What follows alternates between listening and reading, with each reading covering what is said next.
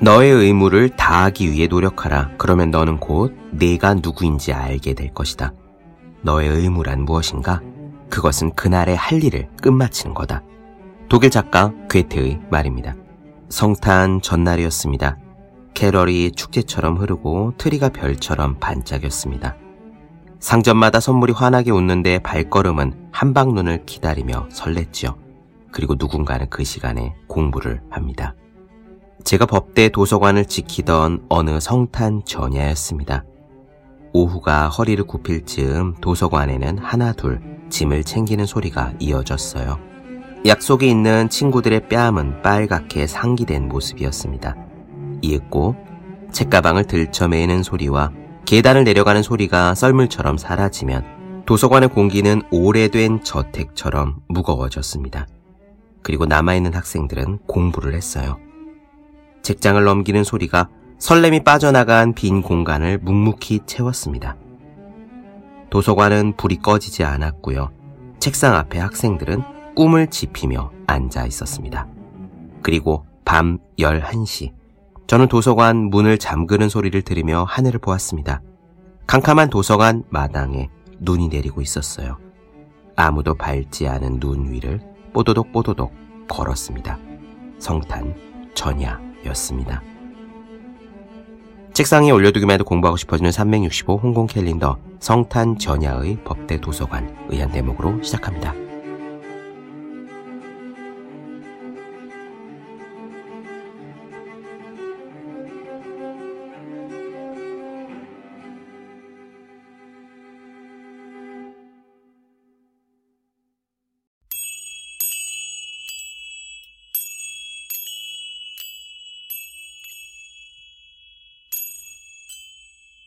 네, 안녕하세요. 본격 공부자극 팟캐스트 서울대는 어떻게 공부하는가 한지우입니다.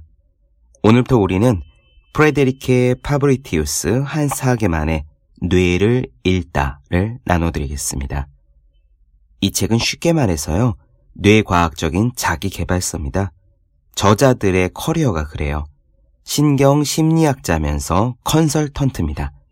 그래서 우리 뇌의 작동 방식을 통해서 어떻게 하면 일을 더 잘하고 공부를 더 잘할 수 있는지를 설명하지요. 이 책에서 이야기하는 메시지 자체는 기존의 다른 이야기들과 다르지 않을 수 있습니다만 그것을 뇌과학이라는 분필을 가지고 칠판에서 명확하게 증명해준다는 사실이 흥미로워요. 오늘은 첫 시간으로 최고의 성과를 만드는 적당한 자극을 찾아야 한다 라는 이야기를 다뤄보겠습니다. 고든 쿠퍼라는 사람이 있습니다. 역사상 여섯 번째로 우주에 나간 미국인이라고 합니다. 이 사람이 타고 있는 로켓을 쏘아 올리려고 카운트다운이 막 시작되려 할 때 그 우주선에 치명적인 결함이 있다는 사실이 밝혀졌습니다. 카운트다운이 취소가 되었고 긴급 점검에 들어갔죠. 자칫 그냥 진행했으면 죽을 수도 있는 대형 참사가 날 뻔한 순간이었습니다. 얼마나 위급합니까? 기술자들이 로켓을 점검하는 동안 고든 쿠퍼는 로켓 안에서 대기를 해야 됐는데요. 로켓 꼭대기에서 그 대기하는 동안 고든 쿠퍼가 무엇을 했을까요? 놀라지 마십시오. 이 사람은요, 낮잠을 잤답니다. 지루해서 말이에요. 고든 쿠퍼는 굉장한 자극이 있어야 자신의 성과를 잘 발휘하는 사람에 속합니다. 실제로 그는 지구 궤도를 22바퀴 도는 중에 20바퀴째를 돌았을 때 우주선이 궤도를 이탈했대요. 자동 비행을 멈추고 직접 수동으로 우주선을 운전해야 하는 극도로 긴박한 상황에 처했습니다. 그리고 바로 그때 지상의 관제탑 안에 있는 모든 사람들이 손에 땀을 쥘 때 그는 침착하고 태연하게 우주선을 몰고 무사히 착륙을 시켰습니다. 하지만 모든 사람이 고든 쿠퍼 같진 않지요. 예컨대 생리학자 파스테르 같은 사람은 늘 조용한 연구실에서 끈질기고 꾸준하게 연구를 했지 않았습니까? 그는 자극이 적어야 자신의 최대 성과를 낼 수 있는 사람에 속합니다. 사람들은 고든 쿠퍼 같은 스타일을 더 높게 평가하는 경향이 있습니다. 극도의 위기 앞에 침착할 수 있는 사람이에요. 하지만 뇌과학자들에 따르면 그것은 단지 최고의 성과를 낼 수 있는 스윗 스팟이 다른 것 뿐이라고 합니다. 어떤 사람은 조용하고 끈질기게 자극이 없는 공간에서 일해야 하는 사람이고요. 어떤 사람은 극도의 스트레스 속에서 일이 잘 되고 또 어떤 사람은 그 둘 사이의 중간 어디쯤에 속하지요. 우리는 우리의 스위스팟을 찾아야 합니다. 어느 정도의 자극을 받아야 우리가 최대의 성과를 낼 수 있는지를 아는 게 중요해요. 수많은 사람들 앞에 서면 덜덜덜 떨린다고 해서 우리가 비정상이거나 어디가 부족한 게 아닙니다. 우리는 우리만이 가진 최적점이 있어요. 흥미로운 이야기입니다. 직접 들어보시죠. 그럼 시작하겠습니다.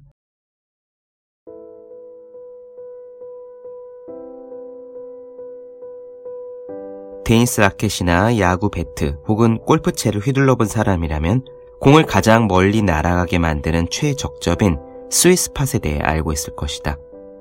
우리는 자신의 생산성과 효율을 최대치로 끌어올릴 수 있는 성과의 스위스팟을 찾으려고 노력한다. 그런데 어떻게 해야 그걸 찾을 수 있을까? 1908년 심리학자 로버트 여키스와 존 도스는 미로에 쥐를 가둬놓는 실험을 하면서 약간의 전기 충격을 주면 쥐가 출구로 빠져나오는 시간을 줄일 수 있다는 사실을 발견했다. 그런데 그 전류가 일정 강도를 넘어서자 미로를 통과하는 능력이 오히려 저하됐다. 쥐들은 집중력을 잃고 겁에 질려 길 찾기를 포기하고 방황하기 시작했다.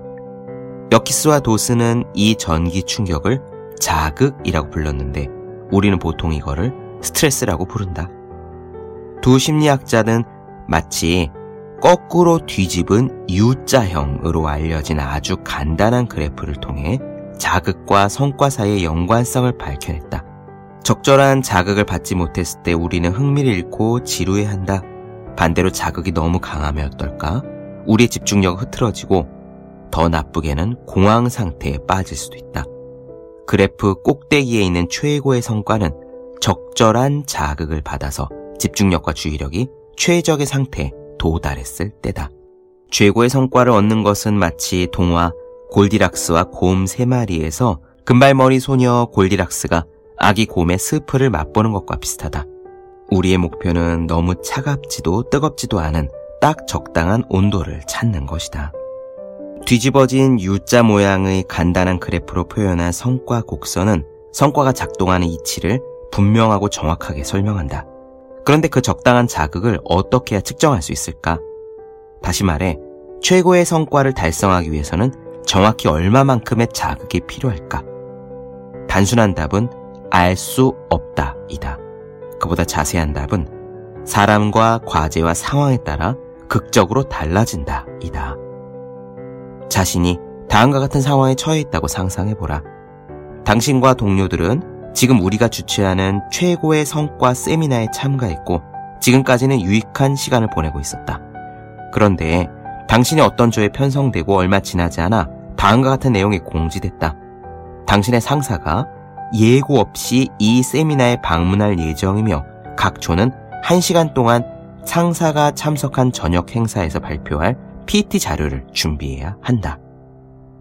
어떤 기분이 들겠는가?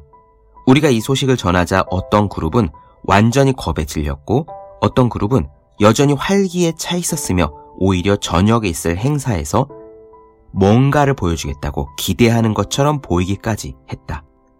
우리는 이런 제각각의 반응을 예상하고 있었다. 왜냐하면 참가자들 몰래 최고의 성과 달성에 필요한 자극의 조건을 측정하는 상태 특성 불안 척도 결과에 따라 그들을 서로 다른 조에 묶었기 때문이다. 우리는 우측 성향 성과자, 즉 자극이 많이 필요한 성과자와 좌측 성향 성과자, 즉 자극이 적게 필요한 성과자를 서로 다른 범위로 묶었다. 그래서 어쩌면 당연하게 그래프 좌측에 있던 사람들은 공지를 듣고 상당한 압박감을 느꼈고 발표를 준비할 시간이 충분하지 않다고 생각했다. 우측에 있던 그룹은 이 새로운 도전 덕분에 아주 신이 난 것 같았다. 주어진 시간이 짧다는 사실은 전혀 개의치 않았다.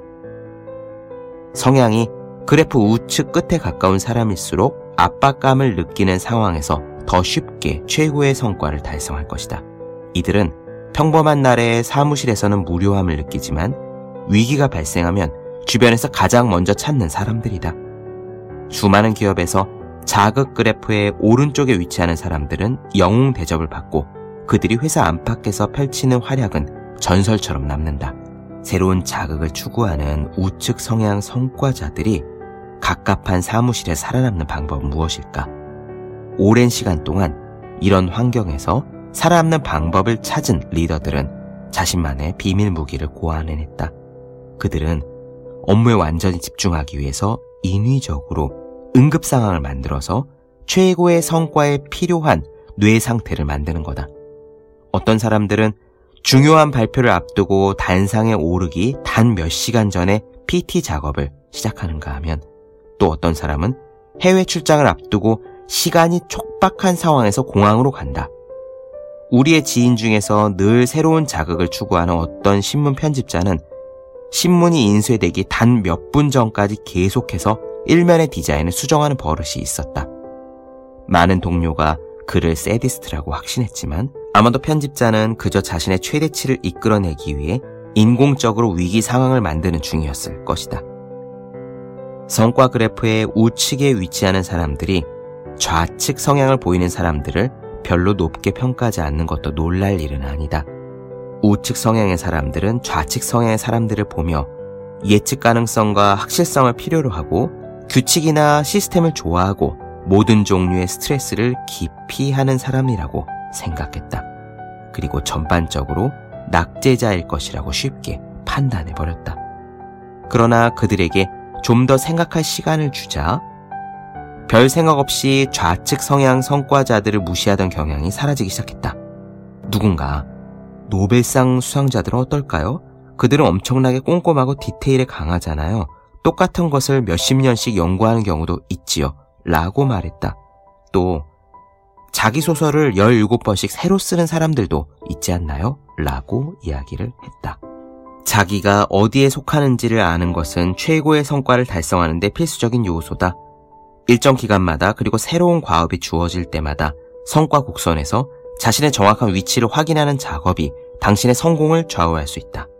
유명한 신경과학자 울프 싱어는 이렇게 이야기한 적이 있다. 스트레스 저항력과 환경에 따른 개인차를 보노라면 아마 우리 인생에서 가장 중요한 과업은 되도록 이른 시기에 자신의 강약점을 파악하고 강점을 발전시키는 일이라는 생각이 든다. 물론 우리는 늘 자극받는 상태를 유지할 수는 없다. 그런 상태는 지속 가능하지도 않고 만약 자극이 지속된다면 오히려 우리를 둔감하게 만들 것이다. 주간 회의에 참석할 때마다 따분함과 스트레스로 괴로운 시간을 보내지만 1대1 미팅에서는 집중력이 올라가고 특별히 더 활력이 넘치는가. 큰 그림을 그리는 회의와 활발한 의견 교환은 즐기지만 서류를 들여다보고 세부 사항을 꼼꼼히 검수하는 일은 싫어하는가? 이미 살펴보았듯이 일상적인 과제에 대한 당신의 태도라는 측면에서 모든 상황에 적용할 수 있는 단 하나의 법칙은 존재하지 않는다. 오늘 당신이 최고의 기량을 발휘하는 순간 옆자리의 동료는 아주 힘든 시간을 보내고 있을 수도 있다. 무엇이 당신을 당황하게 하는가? 또 당신을 차분하게 만드는 건 무엇인가? 최고의 성과를 더 명확히 이해하고 싶다면 가장 먼저 평범한 일주일 동안 당신이 처리하는 업무와 참가하는 활동의 목록을 만들어 보라. 그런 다음에 이 일들이 당신에게 어떤 영향을 주는가에 따라 자극 과잉, 자극 미달, 그리고 최상의 컨디션으로 분류해 보라. 이런 작업을 함으로써 자신이 어떤 상황에서 가장 일을 잘 할 수 있는 사람인지 스스로 알 수 있을 것이다.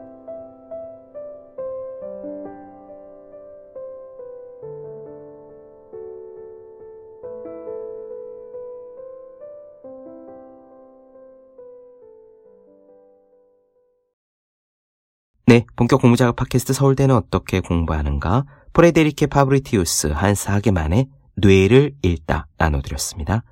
더 많은 이야기 궁금하신 분들, 질문사항 있으신 분들은 제 유튜브 채널 서울대는 어떻게 공부하는가, 네이버 블로그 생의 즐거운 편지, 다음 카카오번 찬조의 브런치, 인스타그램 해시태그 서울대는 어떻게 공부하는가 검색해주시면 좋겠습니다. 또 학생, 수험생, 취준생, 직장인 등 공부하시는 모든 분들을 위해서 어떻게 공부하는 게 효율적인지 설명한 혼자 하는 공부의 정석, 책상에 올려두기만 해도 공부하고 싶어진 365 홍콩 캘린더, 아직 읽지 않으셨다면 꼭 한번 읽어보셨으면 좋겠습니다. 분명 도움이 되실 거예요. 그럼 오늘은 여기까지 하겠습니다. 전 다음 시간에 뵐게요. 여러분 모두 열심히 공부하십시오. 저도 열심히 하겠습니다.